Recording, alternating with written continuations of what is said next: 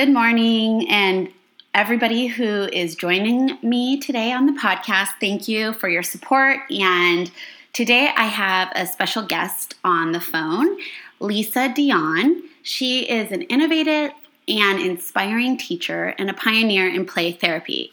She is a founder and president of Play Therapy Institute of Colorado and a creator of Synergetic Play Therapy, a model of play therapy bridging the gap between neuroscience and psychology. Lisa teaches and supervises globally, helping transform the lives of thousands of therapists and children. She is the only person in the world to be a senior certified Demartini Method Facilitator and a registered play therapy supervisor. Her training and understanding of how the mind and a person's biology drives human behavior allows her to offer her child and adult clients a unique perspective and understanding on how to maximize their potential and develop a greater appreciation for themselves and the people in their lives. Lisa is dedicated to advancing the play therapy field worldwide through her teachings, books, and research. She is an author of Aggression in Play Therapy: A Neurobiological Approach of Integrating Intensity, and the recipient of Association for Play Therapy's 2015 Professional Education and Training Award. So thank you very much, Lisa, for joining me. I'm really excited to explore.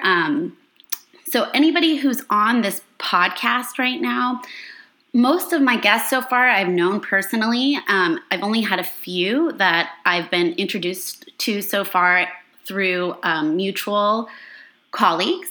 And Lisa and I have never met, and I'm really excited to explore with her because I don't know if you know much about my current work, but I'm an intern and I work with children in trauma.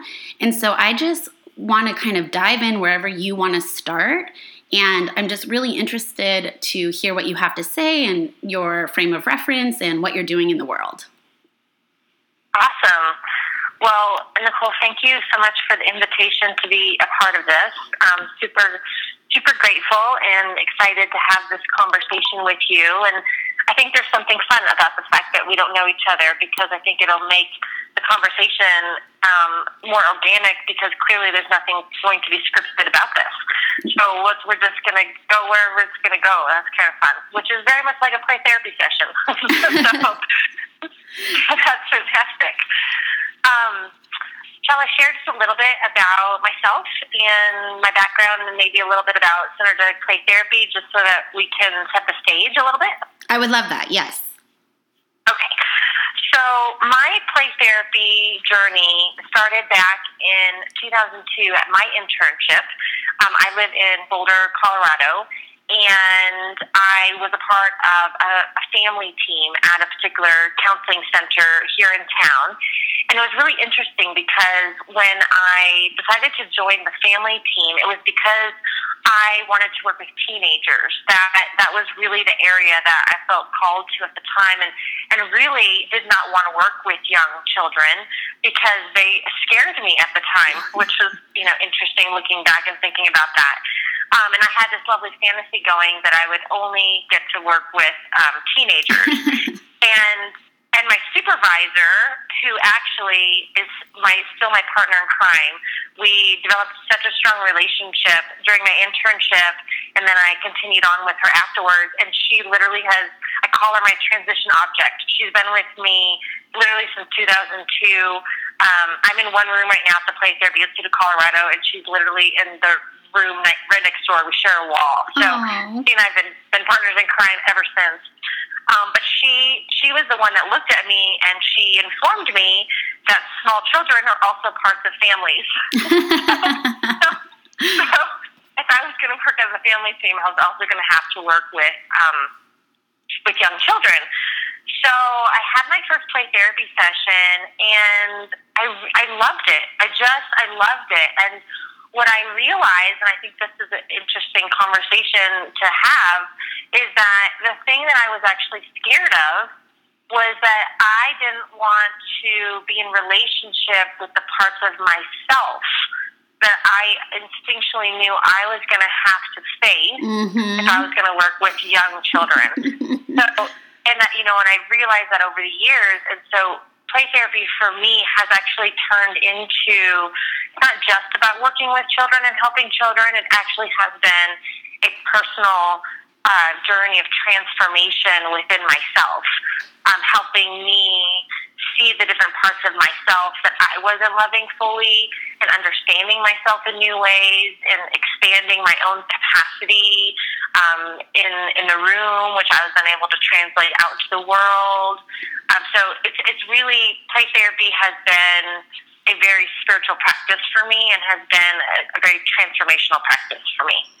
Well, so that began my play therapy journey back in 2002. No, and I love that you're speaking to this, especially the part of like facing yourself, because I still go to my own therapy, and I just had this moment where something emerged for me with my teenage part, and me and my therapist got in a deep conversation about like how when it's safe enough, these parts of ourself reemerge, and it's like you get to like bring them back to light, or they get to be seen in places. It's almost like you disassociate when you're younger from these parts that are too hard, and through therapy we get to reclaim these parts we've left behind or something. Absolutely. And I would go into the play therapy realm and say, I mean, we know this as therapists, but you can't take your client to a place that you yourself haven't gone. And it's so true in the room with children. When you're playing with children or working with children, that they need us to go certain places. And so it puts the parts very much right there in front of our eyes to go, okay, am I willing to do the work around this? Right. Because this 5-year-old who's standing in front of me needs me.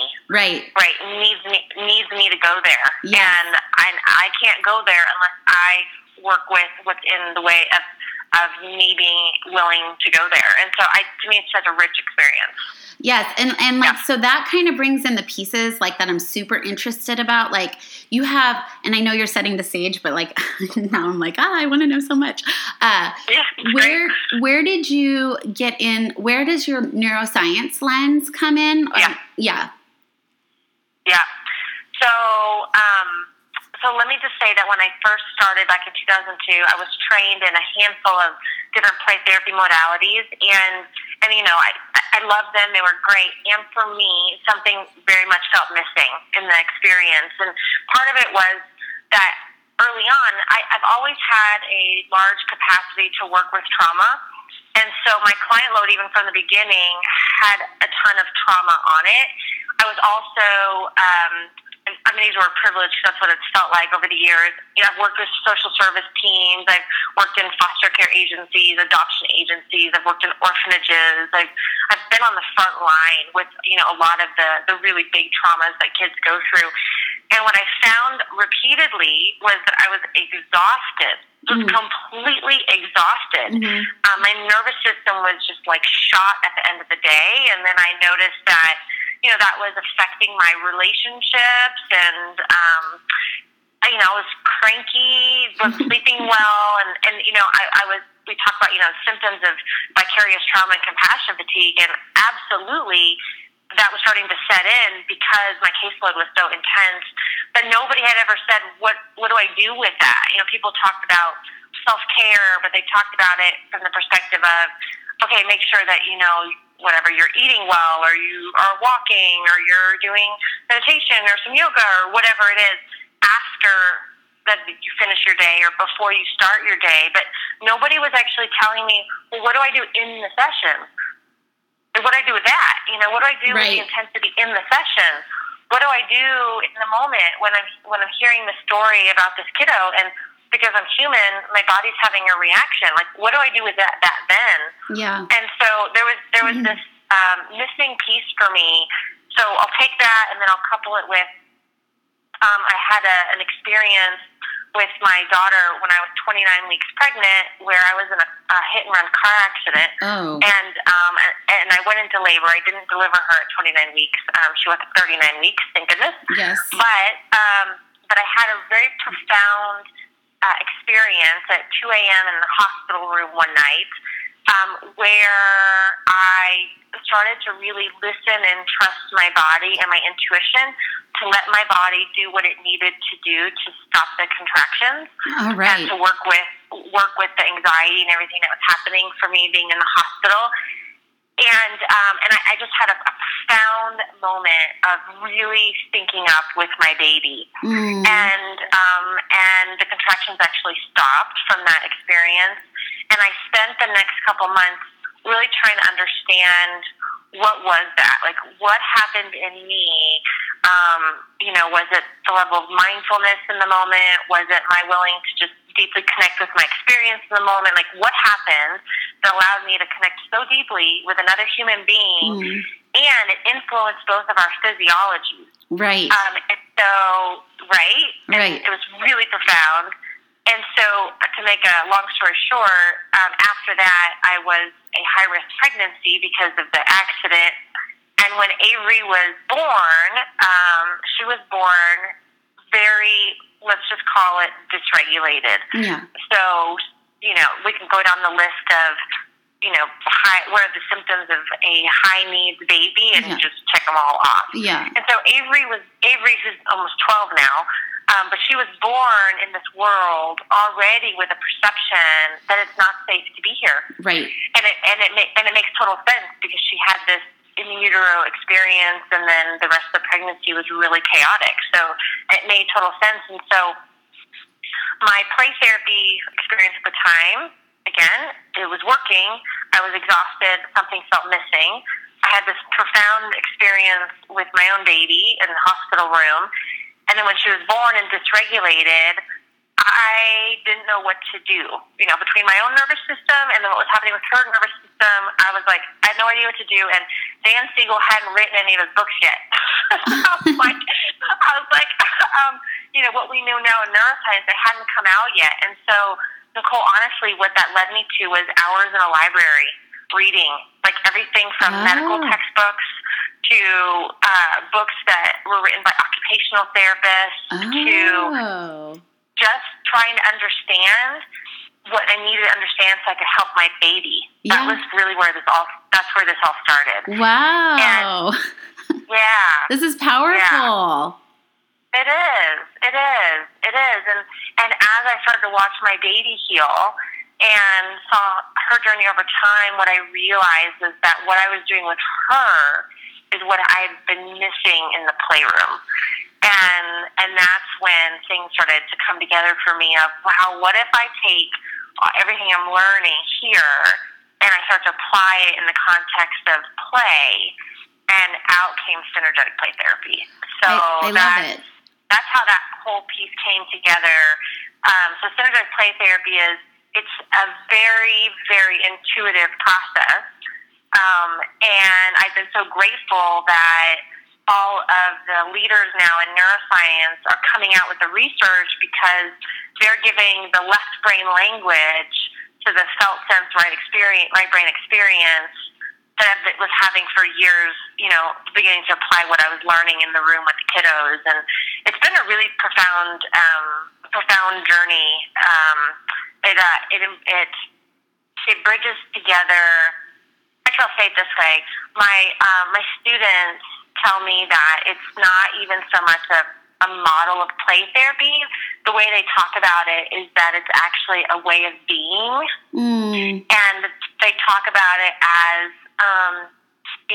a guiding set of principles and an understanding of what's happening in the brain and in the body and between two people, and understanding of the mind, and using that knowledge and those principles to create a philosophy on how to be in relationship with self and with other.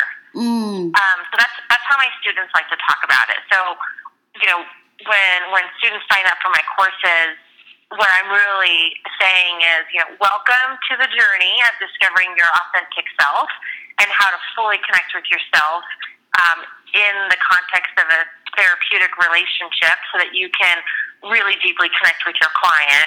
And then the beauty of that is that typically spills over, and then they start doing the same thing with their partners and their kids, and lo and behold, they're walking through the world actually in a different way. So it's kind of magical, actually. It sounds like it. Have you? I'm a somatic experiencing practitioner, so they bring in some neuroscience. It's not because you're working with the biology of a human and how it kind of interfaces with psychology and.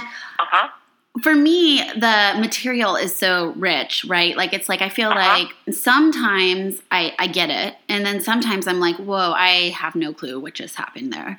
Like, so, I mean, just because it's profound to kind of work with somebody's biology, but then have them be present, like saying something different, right? So I'm kind of wondering, and I'm glad that your book, I want to actually read your book, because aggression comes out so much in play therapy, right? And like, I think a lot of times we don't know what to do with that. And I have like a lot of theories on why we don't know. I think like anger from a lens of just like culturally and worldwide what's going on, it's hard for people to hold. And then I think that it's shamed a lot when you're younger, if you don't learn in family system what healthy aggression and anger looks like. And then with domestic violence and all of the other onlays of what anger looks like in unhealthy ways, and then like the way our culture holds it, then there's like so there's just so many like different things going on with aggression and anger, period, that like for me anyway, my own work with anger has helped me sit with anger in the room with my kids a little better. But I do notice that it's still a thing. And it's like,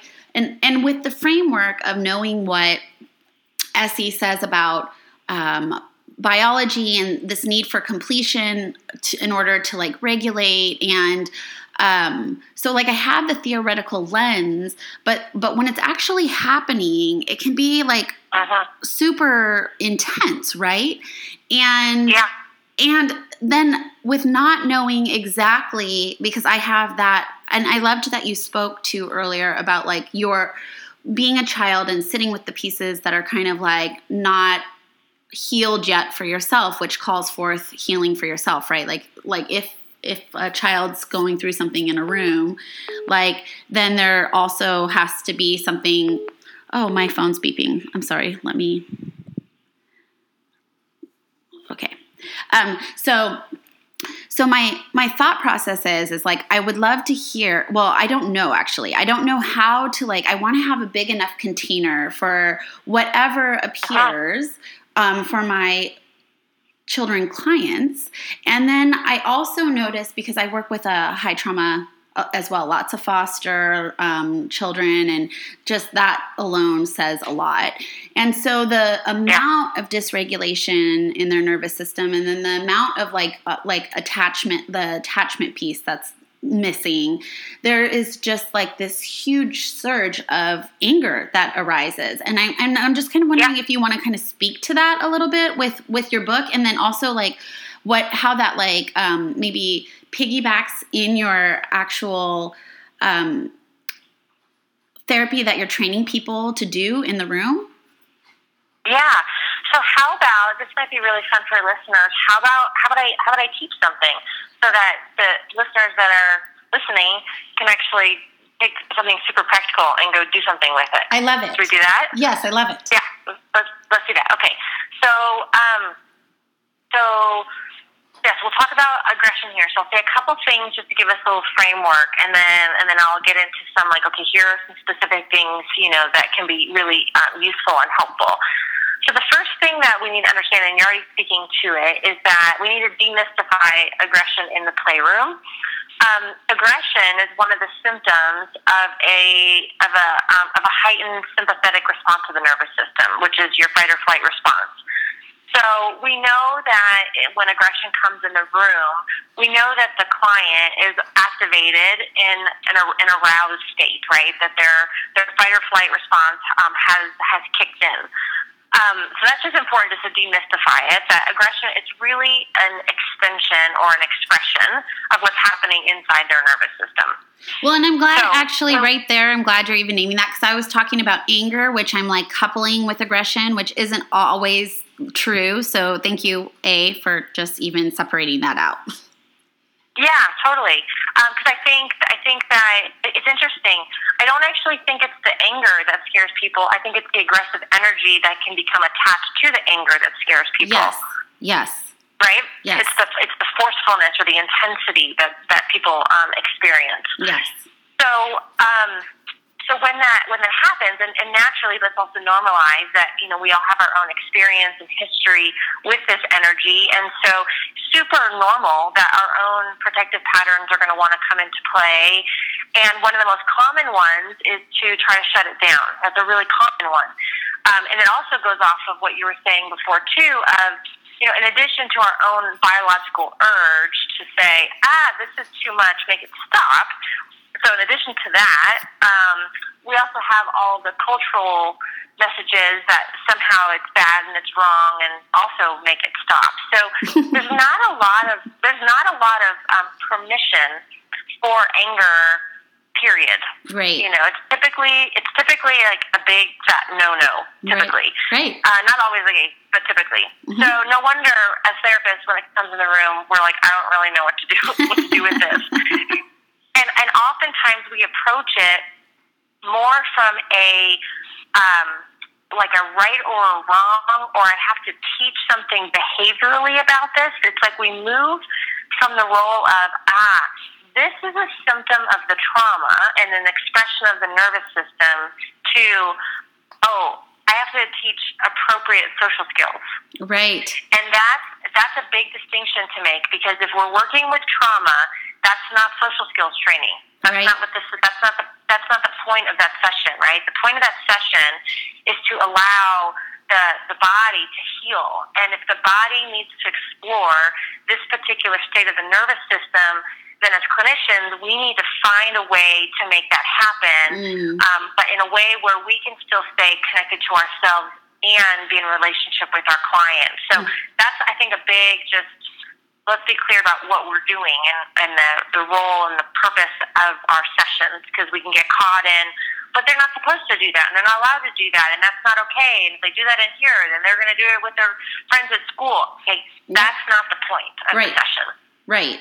Yeah, so that's just, I think, big, just to get out from at the very beginning. No, I appreciate your naming that, because I think sometimes as a clinician, we sometimes, get looped into that thought process, right? Just like using top-down coping skills, which isn't going to help heal. It will give them some tools, but in the end, it's just going to keep on manifesting if not actually dealt with. Absolutely. The other thing that typically happens when a child expresses aggression, let's say in a school environment, because this is familiar to everybody. So let's say a child goes over and they hit their friend on the playground or something. Typically the message that child gets at that point is, hey, we don't do that. We don't hurt our friends. Something to that effect. Right. And actually, if we really look at that, the child just learned nothing about themselves. Right. Nothing. All they learned was that, okay, there's this rule that I'm supposed to follow, and the inherent wisdom of the urge that I had was wrong. Yeah. Well, that's powerful right there. But seriously, what I just want to take a second to take that in, because I think you're speaking to something really powerful, because right there, like being told so many times that like their action is inherently wrong, then a core belief of something wrong or whatever, but it's still not going to be supportive to healing. It's going to be maybe shame or maybe self-hate or something like that, because it's going to be they're inherently wrong. Exactly. And the wisdom of their body is wrong, right? There's a reason why they have the urge to hit. Yeah. I mean, it didn't come out of nowhere. Yeah. It didn't come out of nowhere. Yeah. And so if we're going to heal that, then that's the piece we need to explore, not that that's bad. Yeah. And so therapy is about, in my opinion, therapy is about helping the child discover what that wisdom is in them, and then teaching them how to connect with themselves in a new way, so they can direct the energy in a different place, but they don't shut their own experience down. Yeah. Because that's where we know things start to go sideways. Yeah. Is when there is this urge in the body, and then we say, no, stop, it's bad, it's wrong. And then the child, because the child isn't simultaneously being taught, like, okay, I get it, you don't want me to do that, what do I do with it then? Yeah. Then they start to internalize it, mm-hmm. and you're right, it starts to move into a shame-based experience. It can create illness in the body. Yeah. It can create depression. Mm-hmm. You can then start to see the internalization of the energy, which later, you become more susceptible to addictions and cutting and all kinds of stuff. So there's huge ramifications for, mm-hmm. or this message of don't stop, stop, we can't. And mm-hmm. so I take that to heart in the playroom. So I want to just keep going on this and share one nugget here that's really helpful. When a child is playing in the room and the aggression comes up, and maybe there is a moment here where a boundary needs to be set, because it's really, really intense. There is a way of doing it where this urge that we're talking about is super honored. So I want to talk about that, because I think this is really important.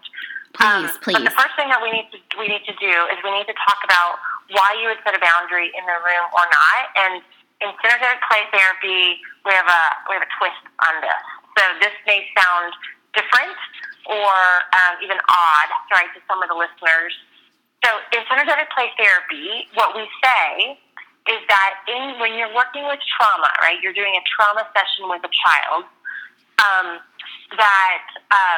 Or you're just in the therapeutic process with the child, that the child doesn't need the boundaries, the therapist does. Mm. Mm. And mm-hmm, because again, this is in social skills class, so the boundary is set the moment that if whatever it is continues, the therapist is about to go outside their own window of tolerance, and they will no longer be able to hold what's happening in the room. Right. As long as the therapist can hold what's happening in the room, and the therapist is connected to themselves, they're mindful, they're regulating, which we'll talk about. There is an integrative energy that's present, and there is integration that's occurring. The moment it goes outside that, and the therapist is about to lose it. That's the point when the boundary needs to be set, because the therapist can no longer stay in relationship. I love it. I do. I love that, because then that kind of expands the container, right, for the client to explore and work through stuff. And as long as you're able to stay regulated, then what is the deal? Because they're usually working out reenactments, right? So they're going to be these high energy velocity type experiences that are recreated in the room. So if we can hold it, oh, I love this. Okay, go on. Sorry, processing. So what I love too about this is that what it does is it gives therapists permission to be human. Because one of the number one things that trips therapists up, let's say parents too, parents and therapists, in relationship with kids, is that they try to be someone that they're not, and they try to act in certain ways because they think that's what they're supposed to do, not because that's what is needed in the moment or what their intuition is guiding them to do. And when we're working with trauma and this level of energy, what we need to be going into is more of the felt sense feedback that we're getting, so that we can adjust moment to moment, right? It goes into deep levels of attunement, which is not a heady, and what do I do now? And what do I do next? And what does the script say? Mm-hmm. That's not how you work trauma, because that's not trauma. Trauma's not even stored that way. I love that you're speaking to all of this, because okay. So my whole entire unfolding of my podcast and what I'm doing in the world, and how that kind of sits with me working with these children and trauma, is that I think the therapist role that we have and all the theory and work that I've done to obtain a level of knowledge is so important. And then from a holistic perspective, I've just been thinking it's like, and really the healing just happens between human and human, right? Like it's not therapist and human. It's me being who I actually am with this person and who they actually are. And that has been like this whole unfolding for me. And you're speaking to something that's like super, like it's really, really resonating with me. And actually, thank you. It's because it's like this positive feedback loop that I don't know. I guess didn't need, but I guess I did need, because a lot of my therapist friends who have been supporting me through my little journey have said like, oh, I love that you're doing this. And it's, you're not acting, quote unquote, like a therapist, which is so interesting. Right.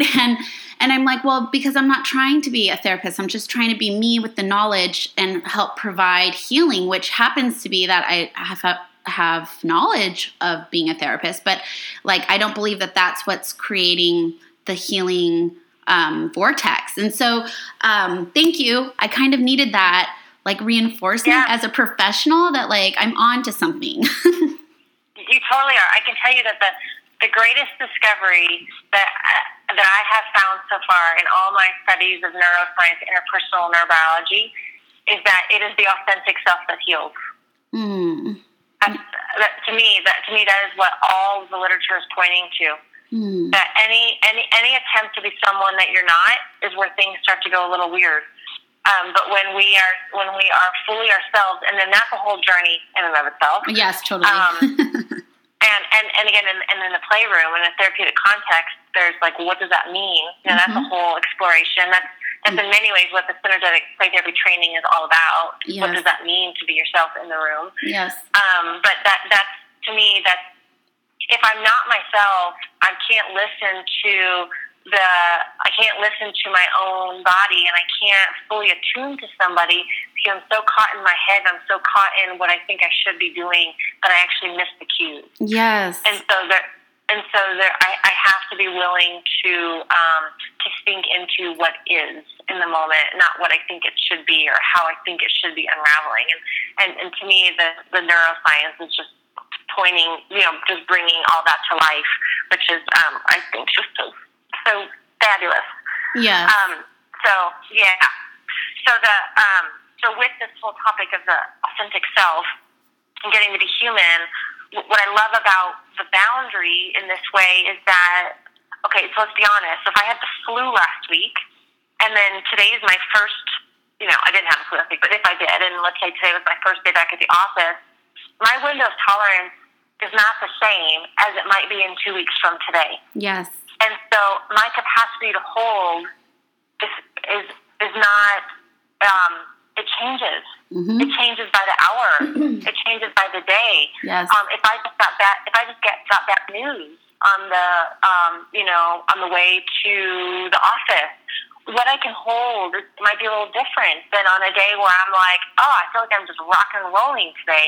And so there has to be that flexibility of, okay, where am I today and what can I hold? And so there may be, I remember when I was pregnant, I had a kiddo that wanted me to have a sword fight. So I had a sword in one hand, and then he handcuffed my other hand to a door.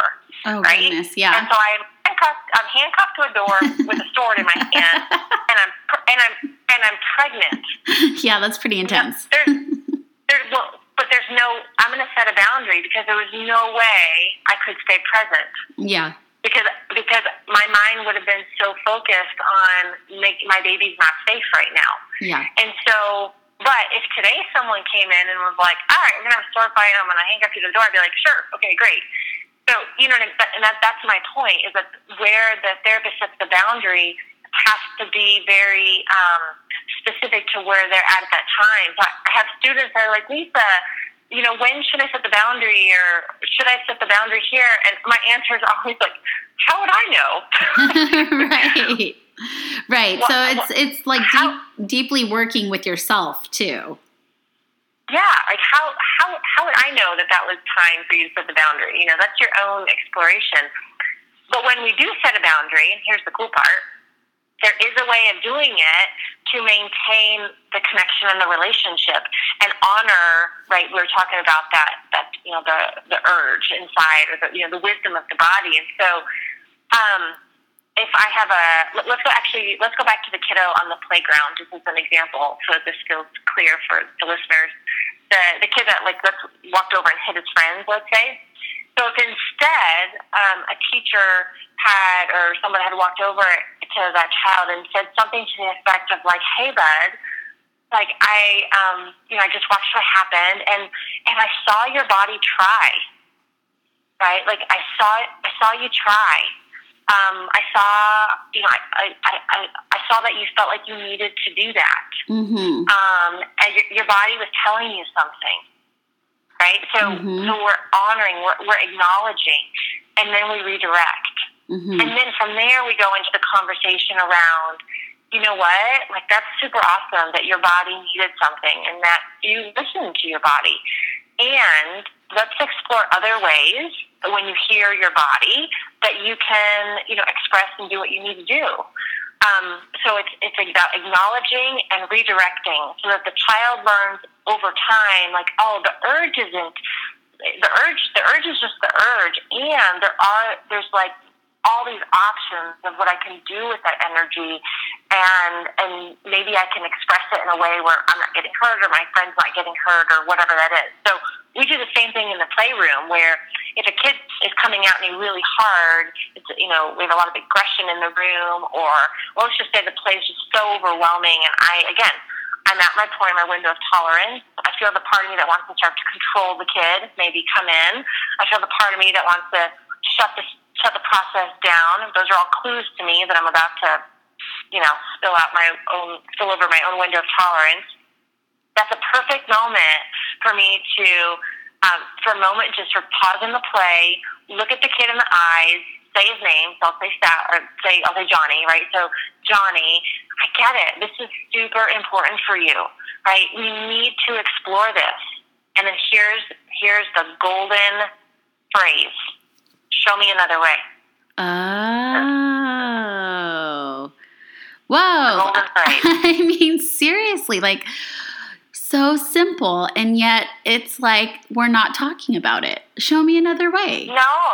Wow. And I get it, and you need to do it. But you need to keep exploring this. Like, this is super important. So we're not going to stop this. Just show me another way. And the message is, you know, because I want to be in a relationship with you, and I want to hang in this with you, and I just need this to be I just need a breather here. But be with me in a relationship. Show me another way. Mm. And it's so honoring of, it's the therapist honoring themselves and their own need in the moment, modeling to the child, hey, guess what, buddy? In relationship, you actually get to ask for this too. And the child then gets to learn that the therapist is with them, and that, you know, in relationship, it's not.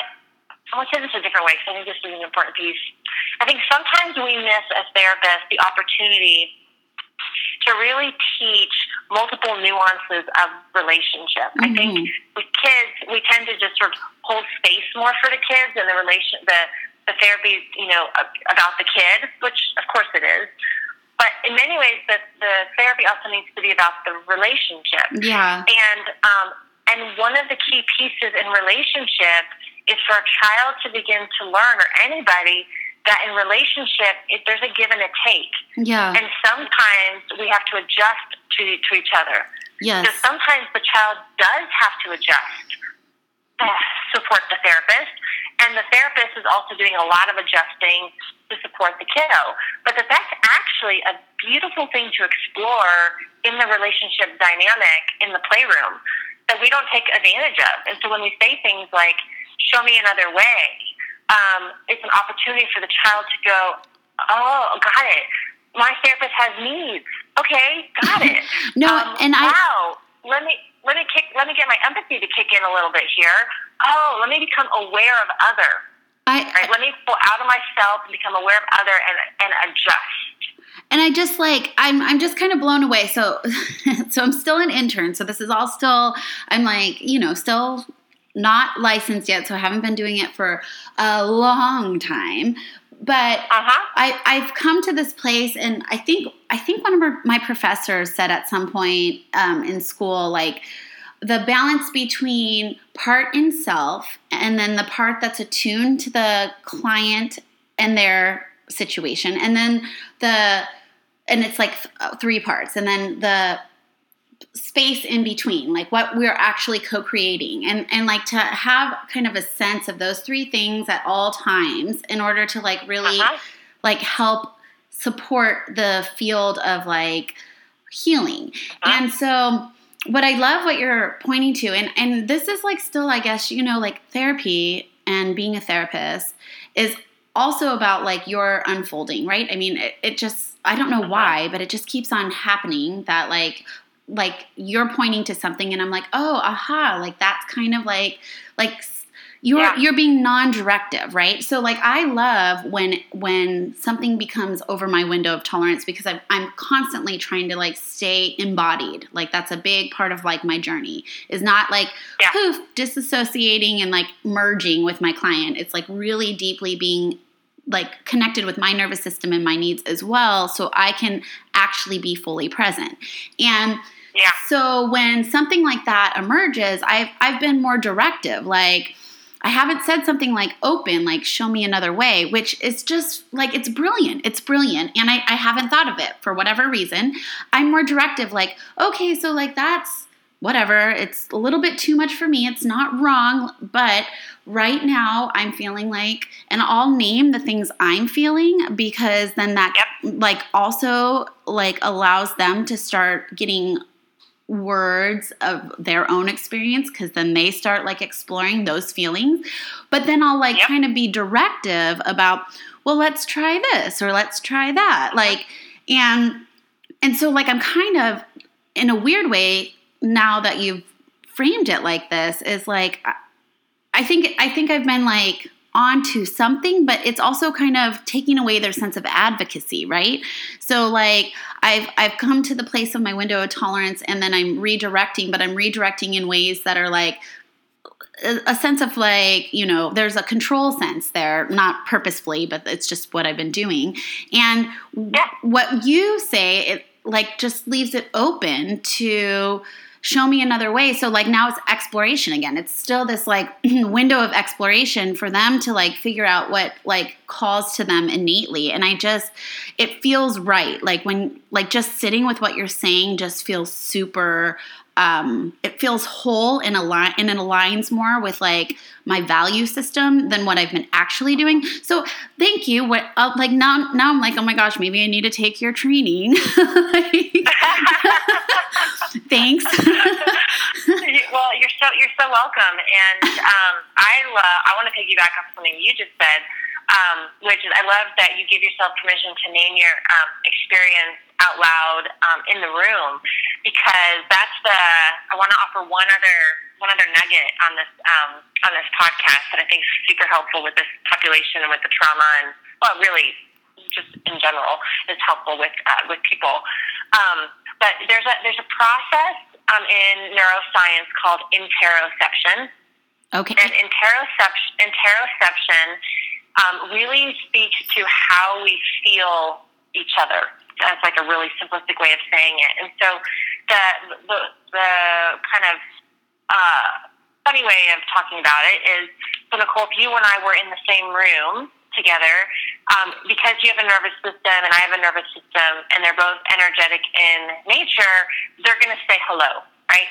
So my nervous system's going to say hello to your nervous system, and yours, and they're going to have a little chat together, right? A little bit, they're going to have a little dance, mm-hmm. And all this is happening below conscious awareness, mm-hmm. and I'm feeling your nervous system whether I like it or not, mm-hmm. right? And my mm-hmm. body is shifting according to the data that I'm taking in, and yours is as well, right? So We're dancing even if we're not aware that we're dancing. Yeah. And oftentimes in the training as therapists, we, you know, we talk about that.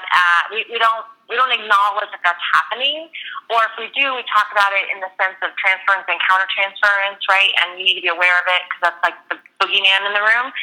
And I go a different place. Where I go is I think it's essential that as therapists we begin to allow that information to come up into conscious awareness, because what happens is as I'm with you, I'm going to feel something in my experience. If I allow it to come into conscious awareness and I begin to get curious about my own internal experience, it is actually from that point where I can become curious about whether or not you're having a similar experience. So it's actually where empathy starts to be developed. Mm. And so it's a really beautiful part of the journey.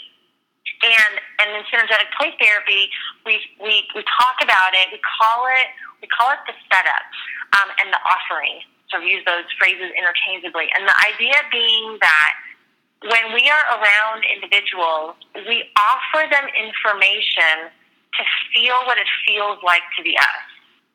Oh, cool! And yeah, right. And so if a highly anxious individual came into my office right now and sat down on the couch in front of me, I'm going to feel that anxiety in my system because of interoception and the mirror neuron system, whether I like it or not. Mm-hmm. Right? Yeah. Whether I like it or not. Yeah.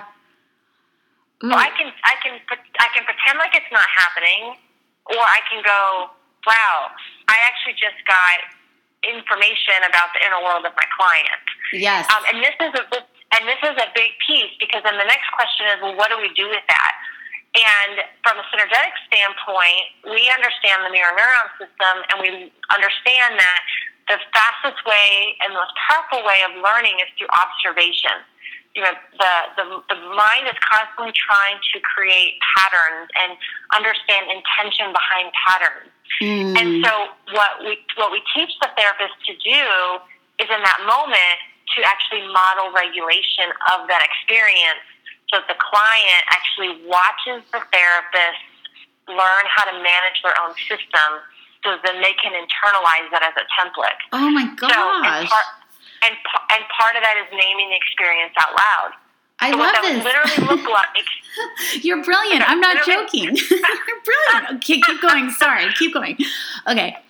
What that would literally look like is a kiddo comes in and everything becomes so overwhelmed, so chaotic, and instead of the therapist just sitting there going like, oh gosh, wow, oh my gosh, we've got to stop this or contain this, the therapist was very somatic, right? The therapist is actually in the middle of the room, breathing, and maybe saying something like, oh, I feel this.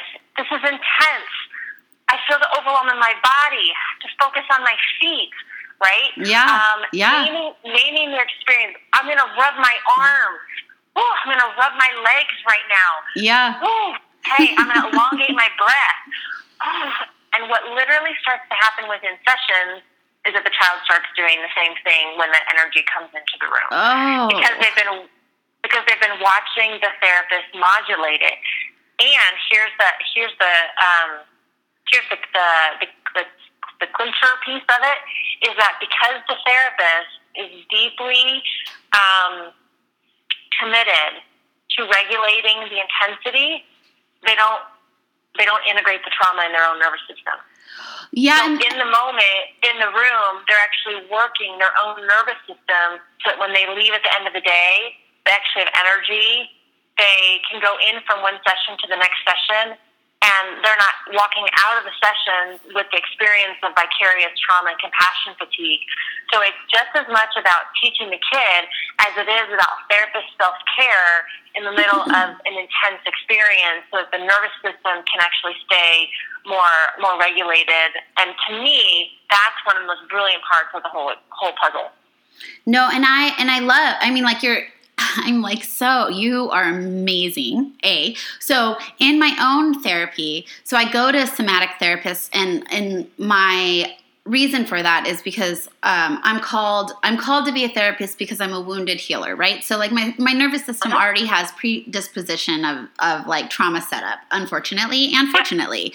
Yeah. And so I work with a somatic therapist with my intention of like really deeply owning regulation for myself so I can bring it out to the world, so I can not have reenactments, and so I can sit deeply with a client in a way that, you know, I would want to be sat with. And when I sit with my therapist, who is brilliant and regulated, every time I leave, like I say to him, just by witnessing him hold the space in a regulated way, how my nervous system like is able to drop in one layer deeper, and how like I want the capacity to be able to do that with my clients, right? And like obviously I'm still learning, and I love it. So where I am isn't where he is.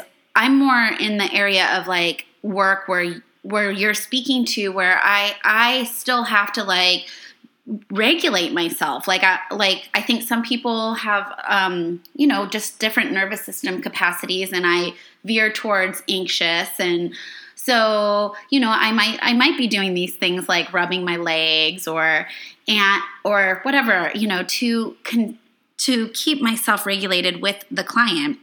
And I like that you're speaking to, and I didn't have a cognitive like onlay of this, but I don't feel at the end, and I've had my supervisor even like reflect this to me, that I don't feel fatigued at the end of the day. Like some days are harder, but like in general with my caseload, I'm actually okay. And I like that you're speaking to like there's maybe I'm not having as much vicarious trauma because I'm actually like integrating and dissipating some of the actual intensity, because I'm actually naming and feeling my experiences in the moment as they're arising. And I didn't know what was going on different for me versus others, but I think that like that just is a wisdom that's happened innately for me because of my own actual therapy. But like I think teaching that, like what you're speaking to, is like amazing. It's amazing. It's you have like your pulse on something. I mean, I like really am actually interested in possibly doing your training. Yeah. Like, I mean, well, I'm being serious about this. What's super cool is we've created an online introduction course, so people can actually learn anywhere. So that is an option. We also do intensive trainings on site in Boulder at the Play Therapy Institute of Colorado.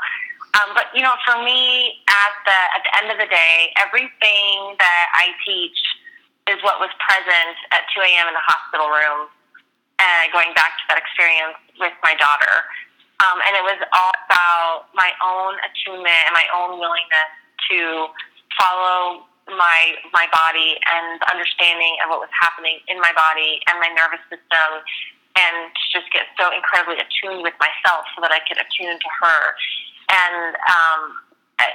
And it's so powerful, right? It's just so powerful when that happens. And at the end of the day, I do believe that that's the healing.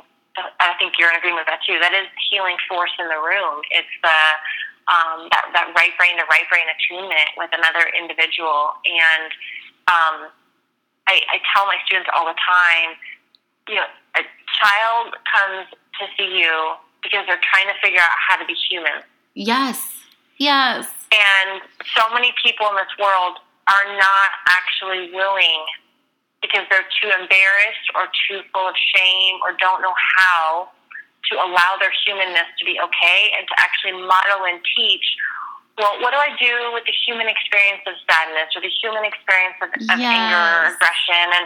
And so kids are lost trying to understand this human thing. And so I really think that the greatest gift we can give kiddos is to be deeply, deeply human in that room and deeply authentic, because that's at the end of the day, that's what they need. They need a model on how to do this human thing. I mean, really, like, it kind of boils down to that in some ways, you know? Yeah, and I fully agree with you. And I mean, I think that extends out into even adults. I loved that you were just speaking to, and I know we have to wrap up soon, but that you were just speaking to, like, our ability to empathetically attune to somebody sitting in front of us, and like we get to try on what their nervous system is like. So we get like some deep knowledge of their internal world through empathy, and like our nervous system's doing this dance. And I had like it, well, and maybe this could be a whole nother podcast, but while you were speaking, I was just kind of wondering, and this is the area I still play with, and I'm trying to learn for myself, and like where is it that when we're doing this dance with adults or children, and what is it that draws us? Because I feel like when we meet someone, we have like this like immediate, we know we want to be around them or we don't. And I do believe that is fundamentally mostly this nervous system dance that we're doing. And I'm trying to understand through a trauma lens and reenactment that happens, like, because we like call forth these fractal natures of trauma, right? So we're like, generally, if we haven't worked out our trauma and have had a corrective emotional experience or some healing around it, then we call forth this experience again, right? And so I don't want to simplify it, but I'm simplifying it. And so I'm kind of wondering, like, when we're trying on these people's nervous systems and we have this sense of like, oh, I'm drawn to that, like, where do you start playing with the discernment of it's healthy versus it's familiar? Or, so like I have a lot actually there that I would love to tease out with you, maybe on another podcast in the future, because I think maybe do like a part 2. Be fun. Okay, that would be awesome. Yeah. Totally. And I think the piece to I think, like, the place to just start with is understanding that, right? Like, our nervous systems are going to say hello, right? Whether we like it or not. And there's going to be a shared felt experience between us because of the activation of the nervous system.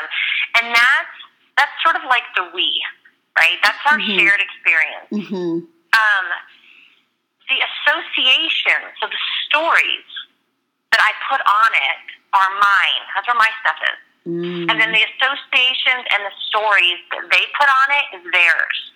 So the work, we're trying to figure out, like, where's just sort of like the information, and then where do I need to do a deeper exploration into, like, my own stuff? It's when you move from the I'm feeling it and I'm able to stay present with it to now I can't hold it anymore, and now I'm in a story about it. I think the moment we create a story about it is an indicator that we've touched in on something in our own past, and that's maybe a deeper place to look. Ooh, I love it. Yeah, yeah. Versus just I'm having an experience of activation in my system. Yeah, that. So fundamental. This is interesting. I have not had anybody yet like speak to this, and you've just said something that I think like could be my next. I always have a next chunk of work to do, but like going from the felt sense and shared experience, or just the felt sense, and then going into my meaning making. Like, as soon as I find myself in my story, that probably has roots if I'm in my story, that has roots in like unprocessed, like, because I like, yeah, like sometimes I'll deeply identify with my story, and sometimes I'm fully aware I'm in my story and I'll justify it, and sometimes I'm fully aware I'm in my story, and then I'm just like witnessing it happening and I'm not really attaching to it. But I have to say, like when I'm doing that nervous system dance with somebody and I innately feel drawn, I think it's harder for me to unpack my story from my felt sense, which is kind of interesting. And what I would say is the work is just for you to be present with your experience in that moment, because whether it's your story and it's something you're having to work through or not, the same thing is needed in that moment, which is to take a breath and be with it. Yeah. And thank goodness I have some training around that. Yeah. Oh, awesome. My gosh. Well, thank you so much again for this invite. Seriously, thank you. You're amazing. You're doing great work in the world. I'm honored. Thank you for taking your time. Absolutely. Thank you so much. Take care. And I will put this all out on all social media, and I will attach all of your information, and I look forward to being in contact in the future. Awesome. Thanks, Nicole. Have an awesome day. You too. Take care. Bye-bye. Bye. Bye.